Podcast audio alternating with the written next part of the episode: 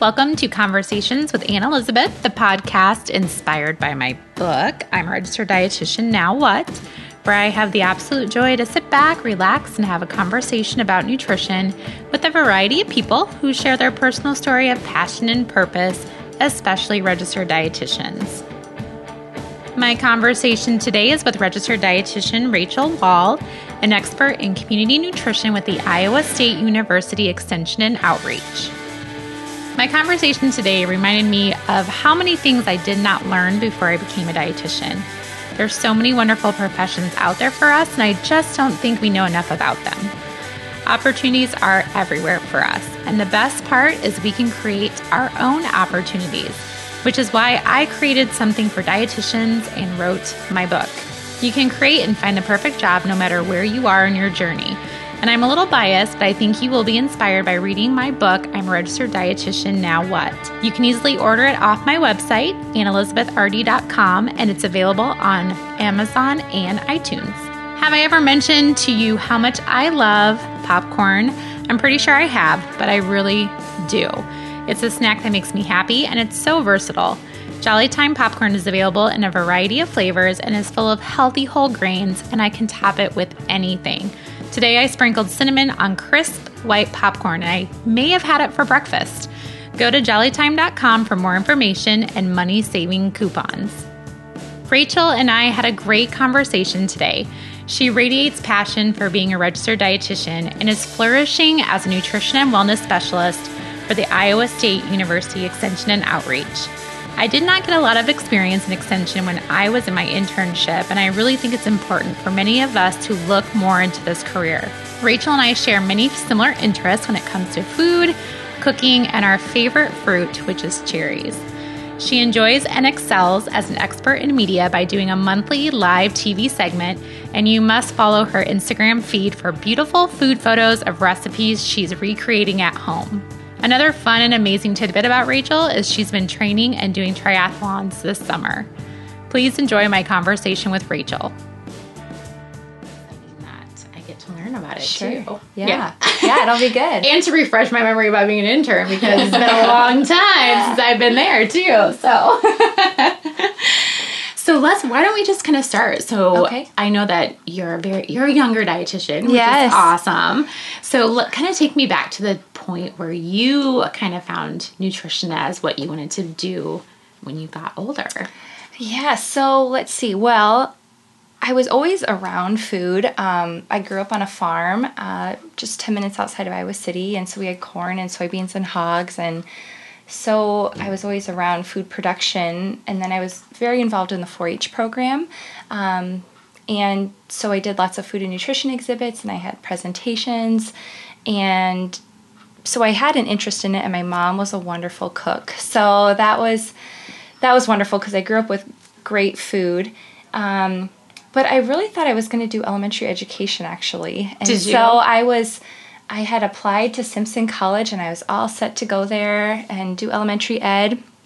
And um, then I started uh, doing some CCD religious education classes and I said, I don't know if I can be with kids all day long. Um, I, you know, I love kids, but it's another thing to the whole group management and being around them. And so I kind of started pursuing other options, and I had been to Iowa State for conferences through 4 H.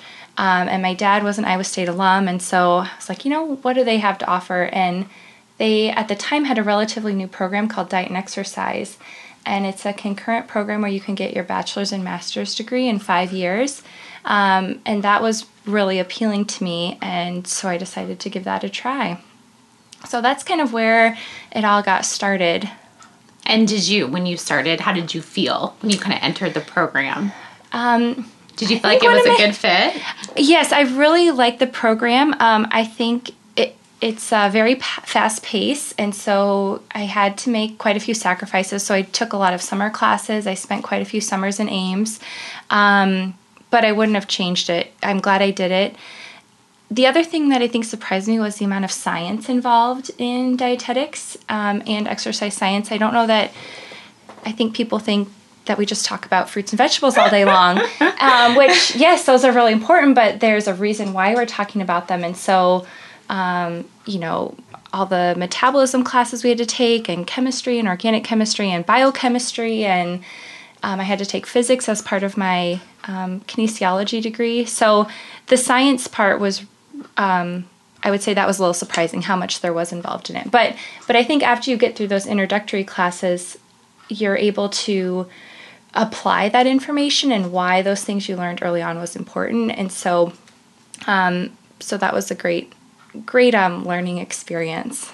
Is that program still available? It is, it yes. Um, so it's uh, when you enter Iowa State, you I was as a pre diet and exercise major, and then the my third year in that fall, you apply for the program. So they have they look at your GPA, letters of recommendation. You also um, write a, a, letter of why you want to be in the program, and then they accept.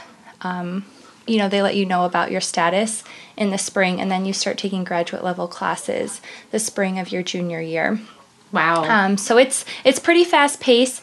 It's a lot of logistics because certain classes are only offered like fall or spring, and maybe only odd or even years. So you have to really plan out your schedule well.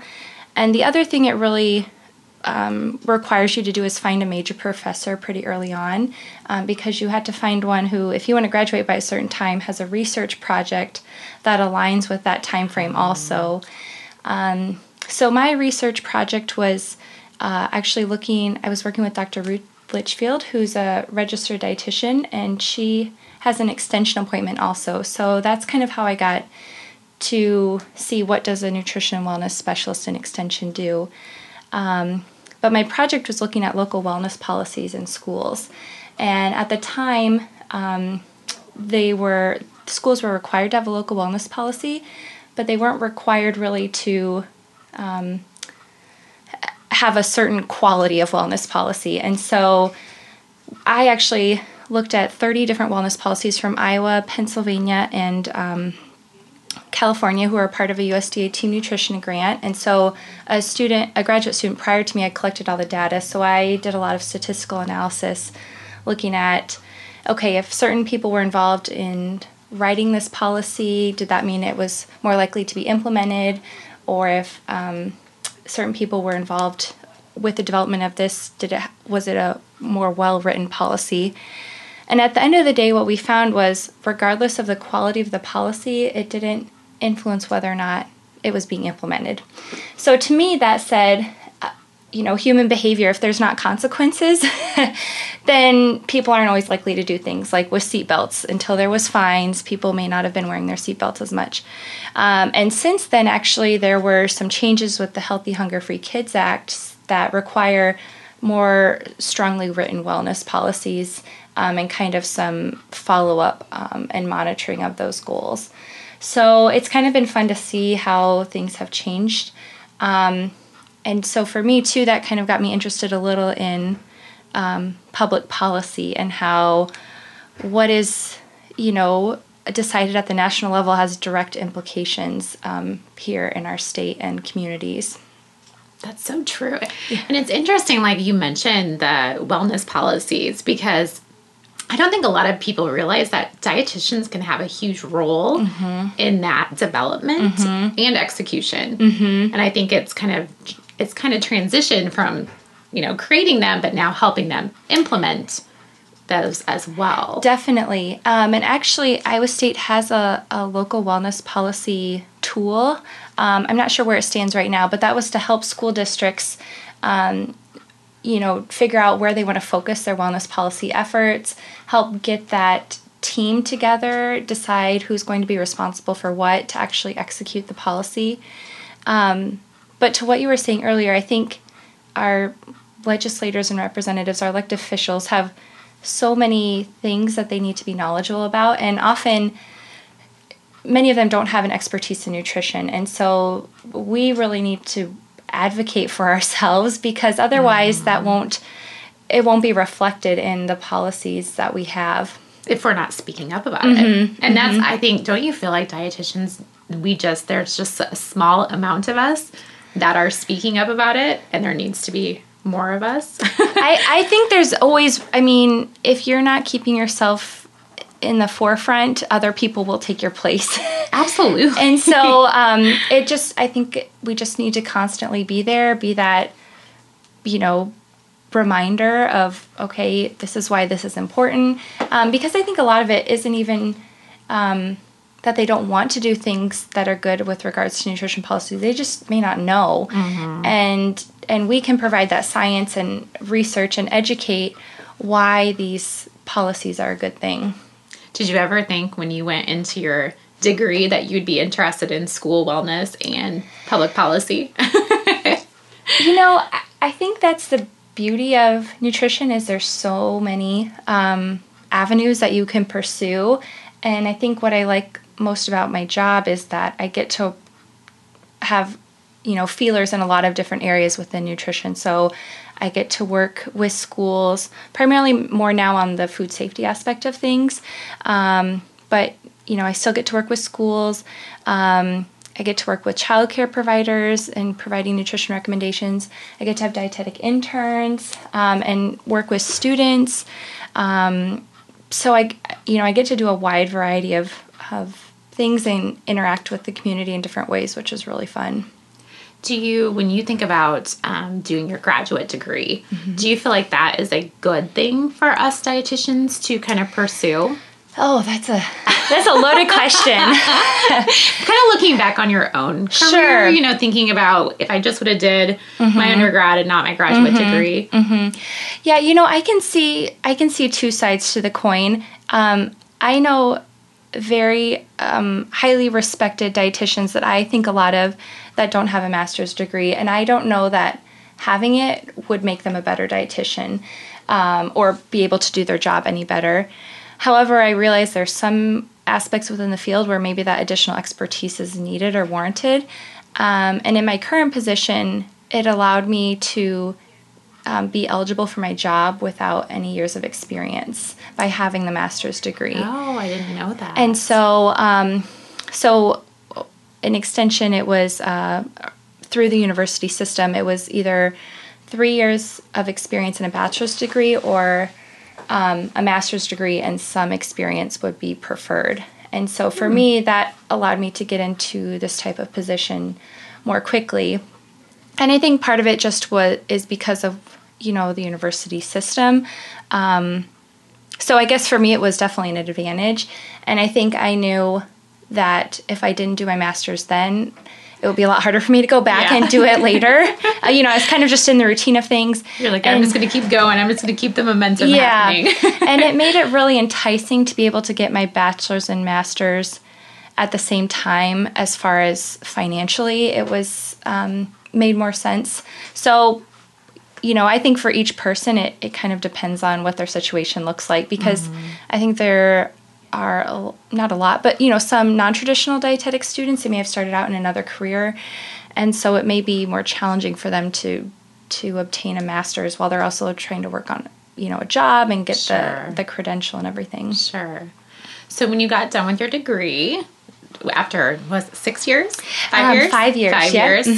So, but you did have to take summer classes. Yes, yes. you had to work a little extra hard.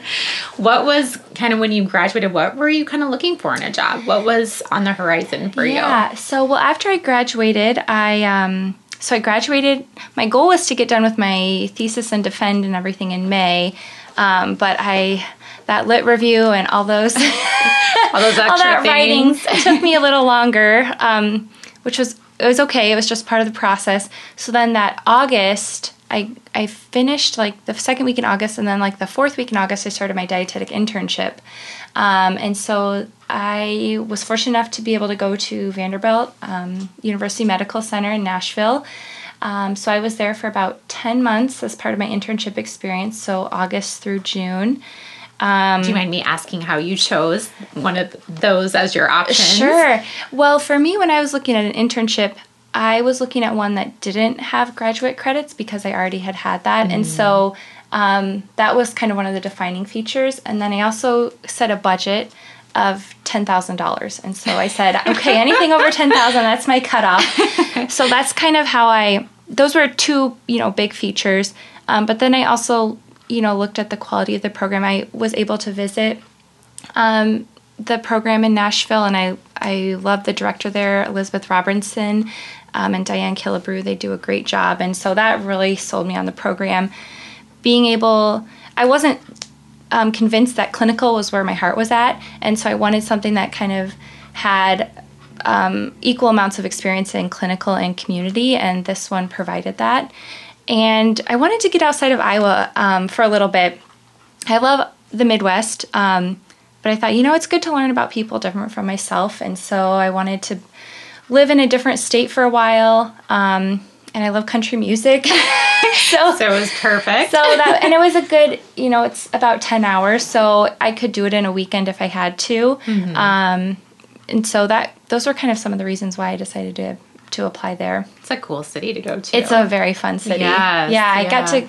We kind of had a mini class reunion there when FNCE was there. Oh, did you? A few years ago, so that was a lot of fun to yeah, see everyone. that would be very. It was like our old stomping grounds. Mm-hmm, mm-hmm, yep. so you had a great experience. It I, kind of fulfilled all the things that you were looking for. It did, and you know, going into the internship, I. I thought that community was kind of where I was interested or management, but I wasn't you know 100% and not that i um, after the internship it's not that i couldn't work in clinical but i think i can use more of my skills in community or um, management and so that's kind of that kind of helps seal the deal on that i guess um, as far as when i started looking for jobs um, yeah like that's where. So was it? How was the job? So how long ago would that? How many years ago was that? so that? it was um in June. It would have been five years ago that I okay. graduated from my internship. So, so, how was the job market then? Yeah, that was um, interesting. you know, I think um, I I wanted to come back to Iowa and get a job, so I I was limiting myself a little bit in as far as like you know I wasn't open to moving anywhere in the country. Um, because after being that far from my family, I was like, you know, this was a great experience, but I really want to be back closer to home and, you know, be there if like something comes up on the weekend and I want to spend time with my family or my friends. A lot of them were getting married at that point in time too. Sure. So it was nice to be able to be back for that. And um, so I came back in June and then I took the RD exam that August. Um, and passed, so that was great.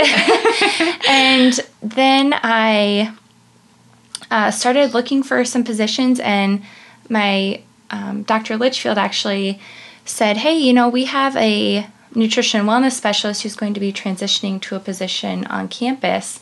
Um, would you be interested in helping her out a little bit during that transition period with some of her programs?" And I said, "Oh, that sounds great," you know. And so um, it was 30 hours a week, I believe. Um, so I was based um, in Altoona out of the Polk County Extension Office, and I um, was helping Jody uh, Gatewood, who's our oh, annual sure. meeting yeah, chair now. She's running our elect. Iowa Academy meeting for next year. Yes. so she was a great mentor to me and kind of showed me the ropes. So I helped her with programs. Um, so we had 11 counties at that point in time in central Iowa. So that was a, you know, I got a feel for okay, there's a fair amount of travel involved with this job, um, some nights and weekends, but it's a very flexible job too, and so that was huge. Um, helped her with some ServSafe classes and childcare trainings. And then my goal was that I could um, apply for that full time position when it became open. Well, come to find out, it got posted and it was um, a higher than entry level position, and so I didn't mm. qualify. And so that was, you know, kind of a bummer. Um, and I applied for a few other positions and those didn't work out. And so I was kind of, um, you know, it was kind of rough because I think I thought, oh, I, you know, have all these skills and I know I would, I think I would be a great dietitian in these settings. But you're competing against a lot of other great dietitians as well. And so, um, you know, I think growing up, it, I mean, 4-H taught me a lot of life lessons. Lessons. One is that you don't, you know, win or get first all the time, and so you kind of have to persevere. And when one door doesn't open, another one does. And really, what it allowed me to do was then this position I have now became open, which is kind of like the dream job because it's in the counties where I grew up. Um, I get to be close to my family. Um, and it was more of an entry level position when it was posted. So I applied and I've been working here since March of 2013. It's been so, a good fit for you. It's been yeah, it's been wonderful. So well, I know earlier we were kind of talking about just a few things that you do in your job. First of all, tell me what's your favorite thing about my working in extension. Favorite thing. Oh my goodness. you know, I would have to say one of the best things is serving Iowans. I mean, I so I grew up um, in Johnson County, and now I get to provide resources and training for the people that I grew up with that helped shape me into who I am. And so that's just awesome to be able to give back. Um, my my family and most of my extended family live within the seven counties I serve, which is so awesome. So, I mean, like it's it's like home in more ways than one. It is. It really is. Um, and so being able to make those connections now as a professional with people that I admire growing up is just it's just wonderful. Do you think they see you as the nutrition expert? Like the ones that knew you before you were the nutrition expert? Sure. Like are they they still know you as Rachel, but do you think sure. that they now really kind of go to you for that information? I do. I feel um respected and that they trust the information that we provide. Um, that's really our goal is to make sure that we're providing research-based education to the citizens in the state. There's lots of people out there who maybe have an ulterior motive or trying to sell something or what they're providing or sharing isn't based in science. And we um, you know we really want to provide people what what is the science telling us and give them um, recommendations that they can apply to their life that are based on that and to make their lives easier for exactly, them and healthier. Exactly. Mm-hmm. And I think that I I just know during my internship I didn't get a lot of extension experience, and so this is a whole new world for me. And sure. I think a lot of dietitians don't have that experience mm-hmm. either. So that's why I think it's great for you to kind of tell us and the rest of the listeners what are again all the other things that you're doing mm-hmm. in your job because you never have a day sure. that's the same. No. and I think so one thing to keep in mind is I didn't have extension during my internship either. Mm-hmm. And so that's why I really felt it was important to take on interns because even if they don't pursue a career in extension, I want them to know that we exist and that we're important and that we are there across the country. So um, we're part of the cooperative extension system. So we're the education branch of the USDA. And um, each state has extension in some form or fashion. Um, Iowa State University is actually our state's first land grant university, and so the federal government gifted pieces of land um, to establish um, land grant universities. So that's how Iowa State was first started. So we're actually mapping now those parcels of land that were sold, and then that money was used to build Iowa State. Because hmm. um, when I first heard land grant, I thought, oh, that means that they just gave them the land that Iowa State sits on. But actually, it's like um, thousands of acres up in like northwest Iowa. And so we have this kind of a plug here, but this land yeah. grant legacy project. So people can see actually the land that was given to help start Iowa State, which is kind of cool. I never knew that. Yeah, I I'm I'm still learning You're too. learning too. so I uh, part of um, Extension's mission is to uh, take research and education and make it accessible to all citizens across the state. So, um, Abraham Lincoln signed the Morrill Act into place, and so when you go to Iowa State, you'll see Morrill Hall, and that's to honor that um, act. And so that's what established our cooperative system and provides kind of the structure for extension. So we I'm directly linked with the College of Human Sciences on campus um, and so we work with professors in different units and departments on campus to determine what are the needs of Iowans and what research and education can we bring to our communities across the state to help improve their lives. Um, so some of our big project areas, uh, we kind of have to, we do needs assessments. We have to kind of focus what we do because um, in the counties I serve, I have about half a million people. so, oh my gosh. So we, you know, I, I don't do like one on one nutrition consulting sure. in my position. It's more uh, group classes um, with individuals, but we do a lot of food safety education. So I teach um, ServSafe. Uh, in Iowa, the version of the food code we're following now requires that someone on staff be a certified food protection manager. And so once they pass the ServSafe exam, they receive that designation. So do you go to like different businesses and entities that it doesn't matter if you're associated with them or not, you just are able to provide the class for them. Correct. So usually um, I teach the class in primarily Iowa City and Cedar Rapids at the Extension office. Um, and I work a lot with the health inspectors um, Okay. that are in those establishments more regularly. And so they'll show, share my marketing materials and flyers with them, and then they can get on our website and register for a class. Um, but I have done classes for business if they have um, at least 10 employees, and I can come to them and do a class on site. Or I've done some with school food service um, Oh, if they have enough staff. Um, so we do go out and deliver it to them as well. It's just a little easier to have it here in my office because all my stuff is here. Yeah, yeah. Because you probably have props and things that you need yes. to show. And Yes. is it difficult to become a certified instructor for ServSafe? Uh, it's not, you know, it's just some extra time, I would say. So there'll be some additional quizzes you take through the ServSafe website. And then you also do have to have a certain um, level of education. So they require, I believe it's either a bachelor's or a registered dietitian credential. There's some additional credentials that they require. Um, so that allows me to teach the class. And then there's also um, the certified proctor. So that allows me to administer the exam. oh, wow. Um, so there's just a few extra pieces there. Uh, another audience we work quite a bit with is childcare providers. So those that either do childcare in their home or they work at a center. Um, and as part of um, DHS, they have to have so many hours of nutrition education training each year.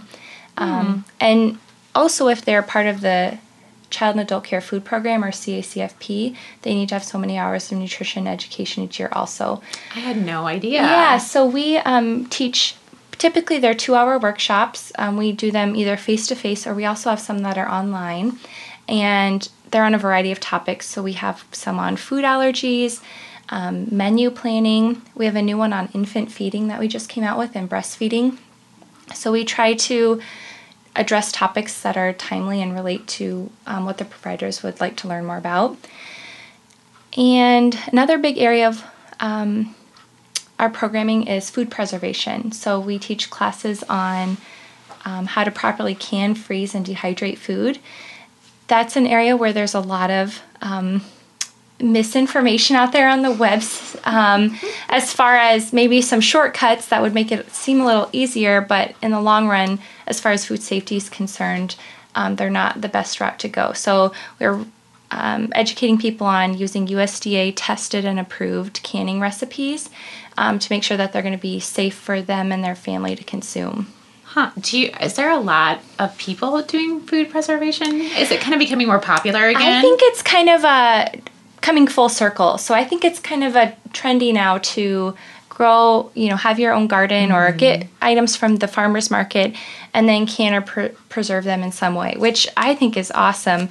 Um, it's just we want to make sure you're doing it safely. Sure. So um, we have some classes where we just talk about it and I'll bring my equipment. And then we actually have some hands on workshops um, called Preserve the Taste of Summer.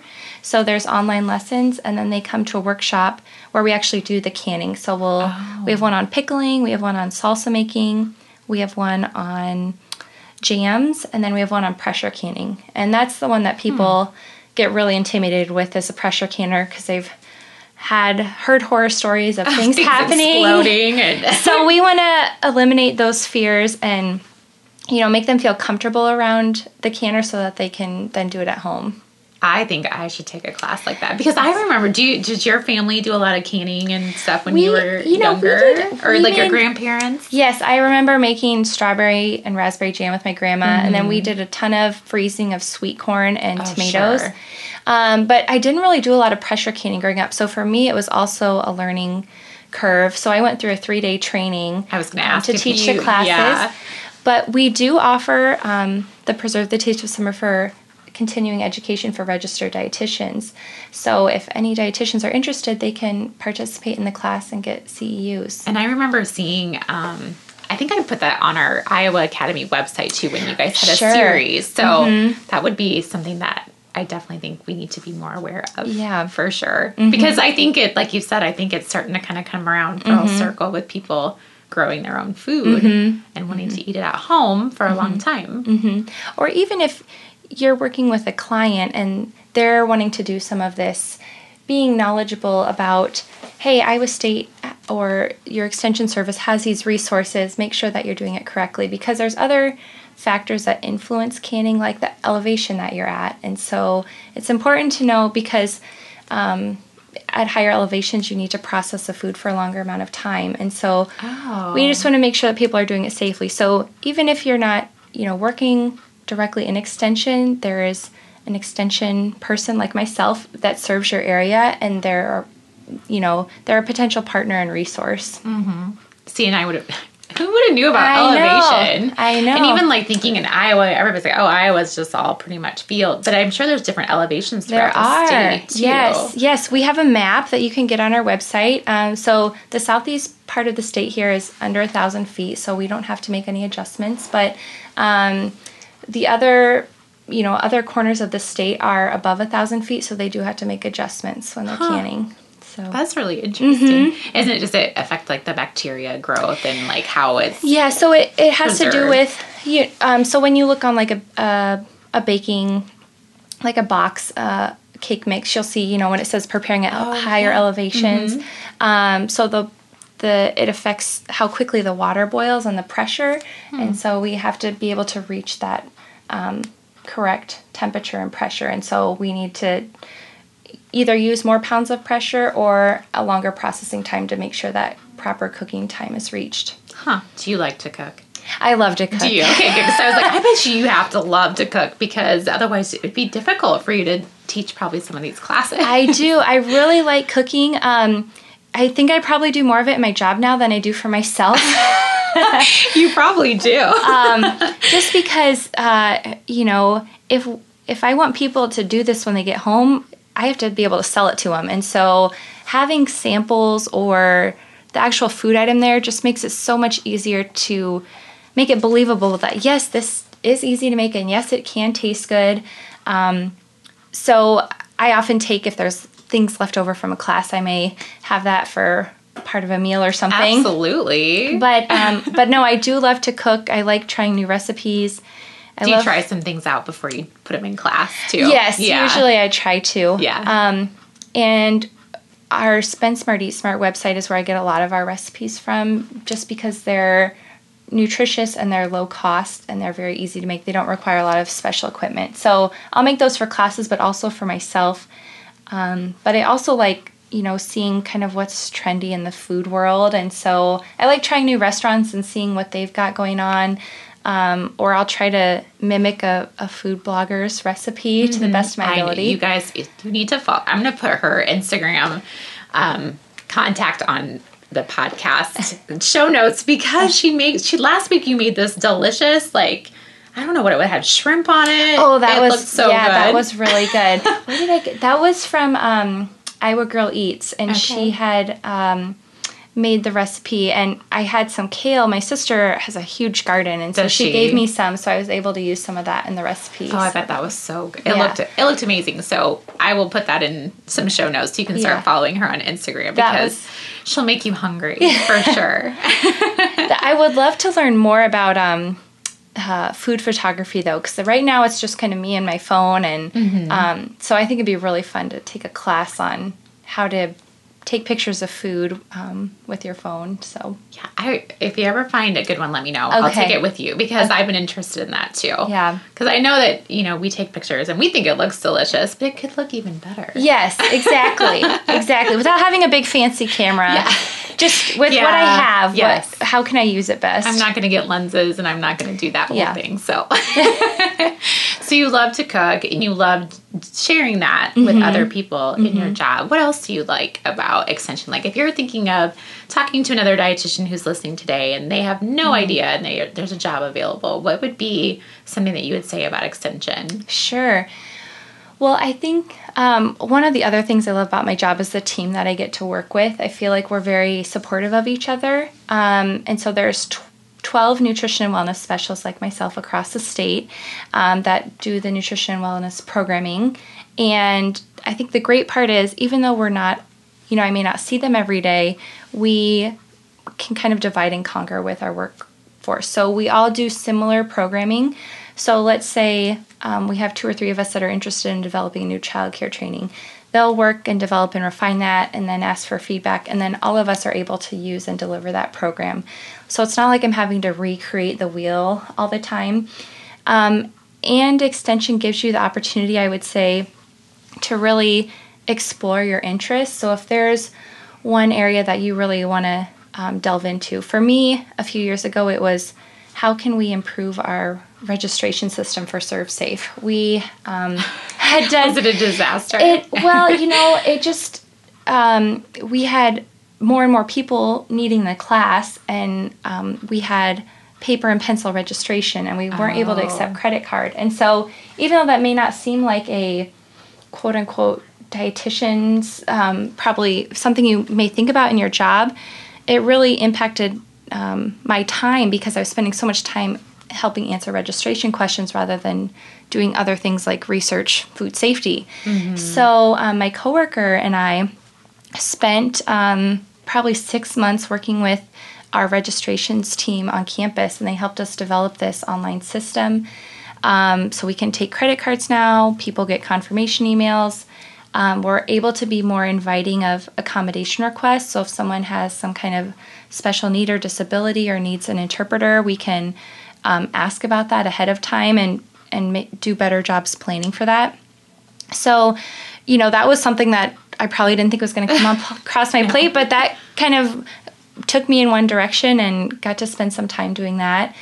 Um, yeah, it, I think it's just um, it's something that I think can grow with you throughout your career. It's even when I started, the job is not the same as what it it, what it is now. And you, it seems like you can kind of focus on things that you really enjoy too. Mm-hmm. So if you wanted to create some type of educational piece on something that you're passionate about, there is kind of some room for that. Exactly. And I think um, within our team, we all have our strengths. So some of us are, you know, some of my colleagues have more education um, training and background. So that's been really advantageous because, you know, with throughout my dietetics coursework, we learned a lot of content and knowledge, but I don't know that I had a lot of classes on how to teach nutrition to other people.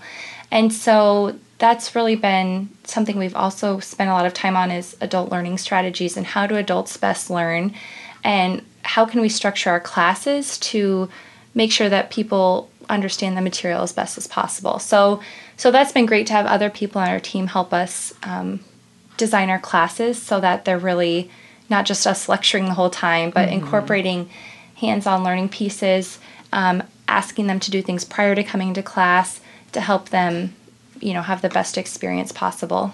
Do you like that teaching aspect too? I love the Do teaching you? aspect. um, you know, it's, I have a greater appreciation for how much time goes into setting up those teaching opportunities, though. There's marketing, there is, um, you know, coordinating logistics of the room and the location and, you know, all those things that play into making it a successful event. And then there's the follow up afterwards of, okay, who didn't come, who still needs a certificate, um, the evaluations that we need to input. Uh, so the teaching is really great because that's that's like the bread and butter. I think that's the best part, um, and so it makes all those other things worth it. To you know when you get to the teaching part.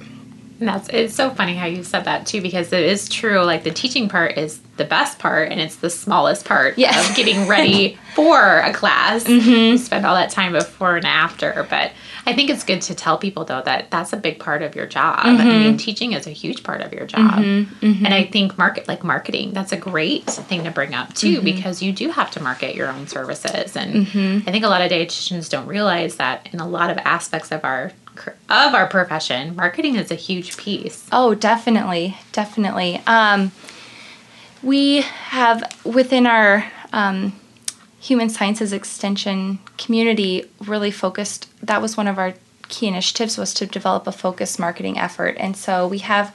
Fortunately, you know, I'm not, not doing this alone. We have someone on campus who helps us develop these materials. So now all our flyers have a professional look, and we have stationery and all of those things. Um, but it still takes time and it takes the buy in from everyone because if a few people decide not to do it, then it's not going to work. It's not gonna work. yeah, and I, that goes for everything. I oh, think Oh, yeah. any job or anything. If you're part of a group of people, mm-hmm. there has to be that buy-in Yes. for everyone. Mm-hmm. And I think it's good to mention that there has to be cohesiveness with your marketing materials, and it mm-hmm. has to be professional, and because it has to be eye-catching, and people have to want to do it, and then they want to associate it with you when Exactly. something comes up. exactly. Mhm. which is a very good point too. So, do you see yourself kind of being an extension for a long time? Yeah, that's a great question. I I love my job, um, and I think I I could be happy in it for the rest of my life. Uh huh. That being said, I don't you know I don't know where life's going to take Sure, me, and yeah. so it's I guess it's hard to predict the future. Um, but I I really love my job, and I think like I mentioned earlier, being able to focus on so many different things. If I wasn't working in extension, I think I would enjoy, you know, something else in the community or management Mm-hmm. area. School food service director always kind of appealed to me. I was gonna ask if I that's thought something that you would be- yeah. That'd be a fun challenge, I think. Um, or even working with students, like in an internship role. I think that would be, uh, or an academic advisor. Those I think would be really interesting also. Um, but I mean, right now I'm able to do all those things, just not every day. In your current job. Yeah. Yeah. So- which is awesome. yeah. And I think that's so good to say too is that even if you are just doing extension, just doing this extension, you do get a little piece of a lot of other skills like management and marketing and precepting and Definitely. also being a volunteer for organizations and, Yes. and getting experience in different things that way. Yes, and I'm fortunate that my job allows me to do those things. I mean, they were very supportive of me being a part of the Iowa Academy of Nutrition and Dietetics and being a board member. Um, I don't know that all positions would be that flexible or allow that, and so they really saw that as an opportunity for me to build my skills and network with other dietitians. And so I'm very grateful for that because I, you know, was able to meet a lot of people and, um, you know, I learned so much about budgeting and financing and, um, and also being a media spokesperson. That's been helpful for me in my own job. I get to do a TV segment once a month. And so watching other dietitian segments has been really helpful and seeing okay i really like they did this or talked about that and that prop looks really good when they set it up that way and so it's just been great you know a great way to learn and share And I I know that you do you do media once a month for the Correct. extension. uh, yes so we have um, so i have to credit my predecessor jan temple who had my position before me she had a long-standing segment on kcrg tv9 out of cedar rapids Um, and so when I started, she really helped me get connected with them. And so I have a segment um, the second Tuesday of each month in the morning, and they really leave it pretty open ended as to what I get to talk about.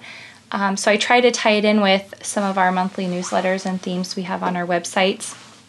But it's it's a lot of fun. That's another probably one of my favorite pieces of my job. media, yeah, yeah. you just you get to reach a lot of people in a short amount of time, and you know there is a good amount of prep work that goes into it as i'm sure you know um, but it's just it's really fun and uh, people who may not come to some of my other programs or be one of our target audiences that's often a way that they may be reached. You probably get people that are like, "Hey, where do I know her from?" yes. I had that once. I was going to visit my friend who had just had a baby and we were in the hospital in the elevator going up and someone stopped me and said oh you were on the news last week and you know like just completely out of nowhere so it, it does it happens i'm sure you have that too Sure. it's it's it's kind of funny but um But yeah. Yeah. you're reaching people that you don't even know, Mm-hmm. and obviously in that experience. And I think that's where dietitians also need to start getting in a little bit more is being out there because you are that face again of nutrition. They might not know you or know Mm-hmm. your name, but they're gonna be like, "Hey, you were that dietitian on TV talking about watermelon, like you did for your last segment." yes And that's a good thing. Yes, it is. I think um, the more that we can, again, be out there, let people know who we are, what a registered dietitian does, and um, why they should trust us, the training that we've had, I think they're more likely to seek out a dietitian. I agree. Do you did you when your family when you told your family you wanted to be a Mm. dietitian? Did they know what a dietitian was at that time? You know, actually, um, they were, I would say, more than most families, they seemed relatively um, familiar, partly because my mom's two of her good friends are both registered dietitians. Oh, okay. I was So going to ask if there was. You know, so actually, anyone- for some of my 4-H projects, um, Donna, her friend that uh, is a registered dietitian, she would help me do the nutritional analysis Oh, for my projects. um, so that was that was great. Um, so they kind of knew, but I don't think I don't think until like you tell them now that I'm working like what my day to day looks like, I still don't think people have a full picture of what a dietitian Mm-hmm. does. Um, so the so- more we can so- talk about it. exactly, Yes. exactly. Yeah, because I would say even dietitians don't know what you do. No, You know what I probably mean? not. Yeah. That's why I think it's good to do podcasts like this because they're just, a lot of us don't know. Mm-hmm. And that's pretty common. Mm-hmm. That's, see, I wondered if there was some like younger connection to, usually there's a lot of us that have some type of younger connection Mm-hmm. to some type of a dietitian or nutrition that way. So, Mm-hmm. Yeah. two friends. huh? Yes, yes, yes. So when you think about being you've been a dietitian for five years now, is there anything that you've seen change over the last five years? Or has it been pretty consistent since you've been working? Um, you know, I think for me, what has changed is, um, or maybe I don't know if it's a change, but uh, the public's perception of how our food is grown and produced. I think that's. Um, I just hear a lot about that. Um, so whether it be how animals are treated, or GMOs, or um, you know, factory farms. I think I've heard a lot more about that. And because I have such a close tie to that, um, I think that's really kind of like s- ignites this fire in me to want to share um, our side of the story or, or um, what I know about it and what I can talk to. And so that I would say is one thing that I've kind of um, sort of a side passion, I guess, or interest is just letting people know, okay, this is how your food is raised. We care about our animals. Um, you know, there's a reason that we're using GMO plants um, on our farm, and they've been proven safe. You know, so that's just, um, and then being able to bring in the science from my dietetics training. But I think people want that personal connection, and so I'm fortunate that I'm in a position where I can, you know, bring bring that hopefully relatability piece of. Hey, this is food that my family and I eat. Why would we raise something or grow something that isn't, um, you know, safe for your family to eat? Also, mm-hmm. I love that connection. Mm-hmm.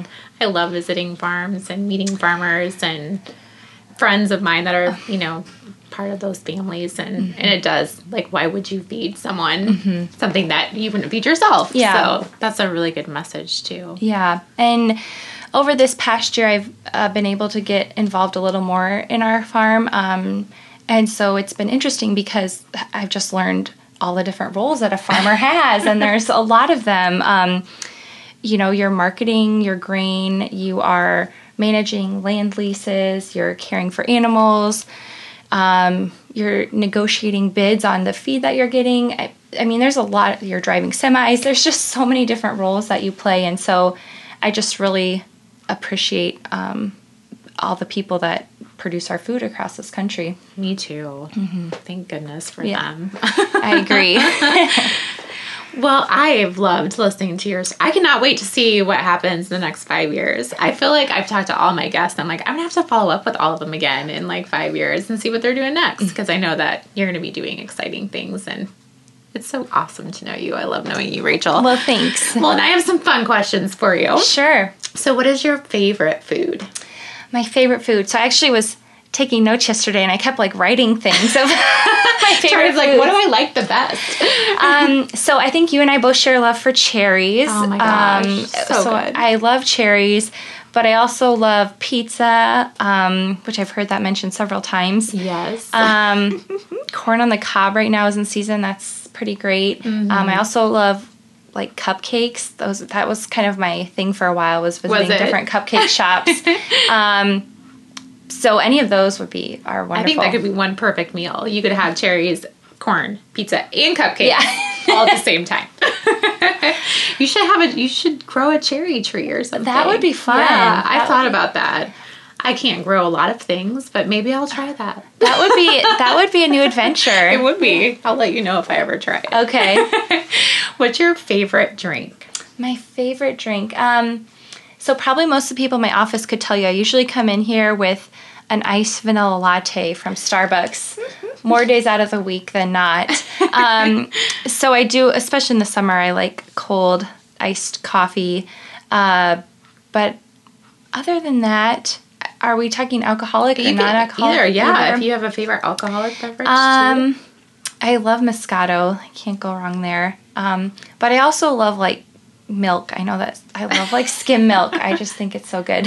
It is good. I just had cereal, and I'm like, how could you not have cow's milk, skim milk on cereal? There's Mm-hmm. just something about that combination. So I'm with you on that too. What's your favorite smell? My favorite smell, um, probably my grandma's lilacs. When they're in season in the spring, they're just Does she have a bunch of them? She has um she has like a uh, one of the older bushes, so it's actually like one of the larger Oh, ones. yeah. But they just smell heavenly. Oh, they're so my favorite. If I could just bottle that smell forever, I'd w- I'd smear myself Yeah. in it. What brings you joy in life? brings me joy. You know, I think it it all centers around food. Um, I love, you know, I take a lot of pride in that my family grows and produces food. I like eating food. Um, I like sharing stories about food. Um, so I think it really kind of that's kind of like the core. Um, my family, we have a century farm, and so I, we just take a lot of pride in the fact that we've been able to farm this land for over a hundred years, um, and so you know that brings me joy to think about our ancestors and being able to still continue um, continue doing that. and how you still have a big you know like you still have a big part of it and you are a dietitian. So i mean i think that goes back to probably your farming roots as a child too that you care about food and you care about what it does for people. And says a huge message about you. So that's pretty awesome. Well, thank you. well thanks for taking time with me today and um, i look forward to maybe growing a cherry tree with you and maybe taking a food photography class with you that, be that sounds that sounds fabulous. if anyone out there knows of a good class, let us know because we could be interested. I would love to hear about it. All right, girl. Thank you. Thank you. I hope you enjoyed my conversation with Rachel as much as I did. She is inspiring and adventurous, and she's just a great dietitian. I know there is a lot in her future because she is very passionate about our profession. So stay tuned for more on Rachel's journey, and maybe we'll follow up with her soon, maybe after her triathlon. We'll see how she's doing. Tomorrow, I am actually headed out to go boating with my friends, and I'm planning on taking my new favorite thing, which is Nick Sticks. Nick Sticks are great because they have all the goodness and none of the garbage. He makes a snack that starts with 100% grass fed beef and free range turkey. There's no MSG, no nitrates, no antibiotics, no hormones, no sugar, no red dye, no gluten, just a lot of goodness. Come on over to annelizabethrd.com where you can catch up on my weekly wisdom blog where I share my current adventures with life, food, my workout playlist of the week, a recipe, or maybe something new that I love.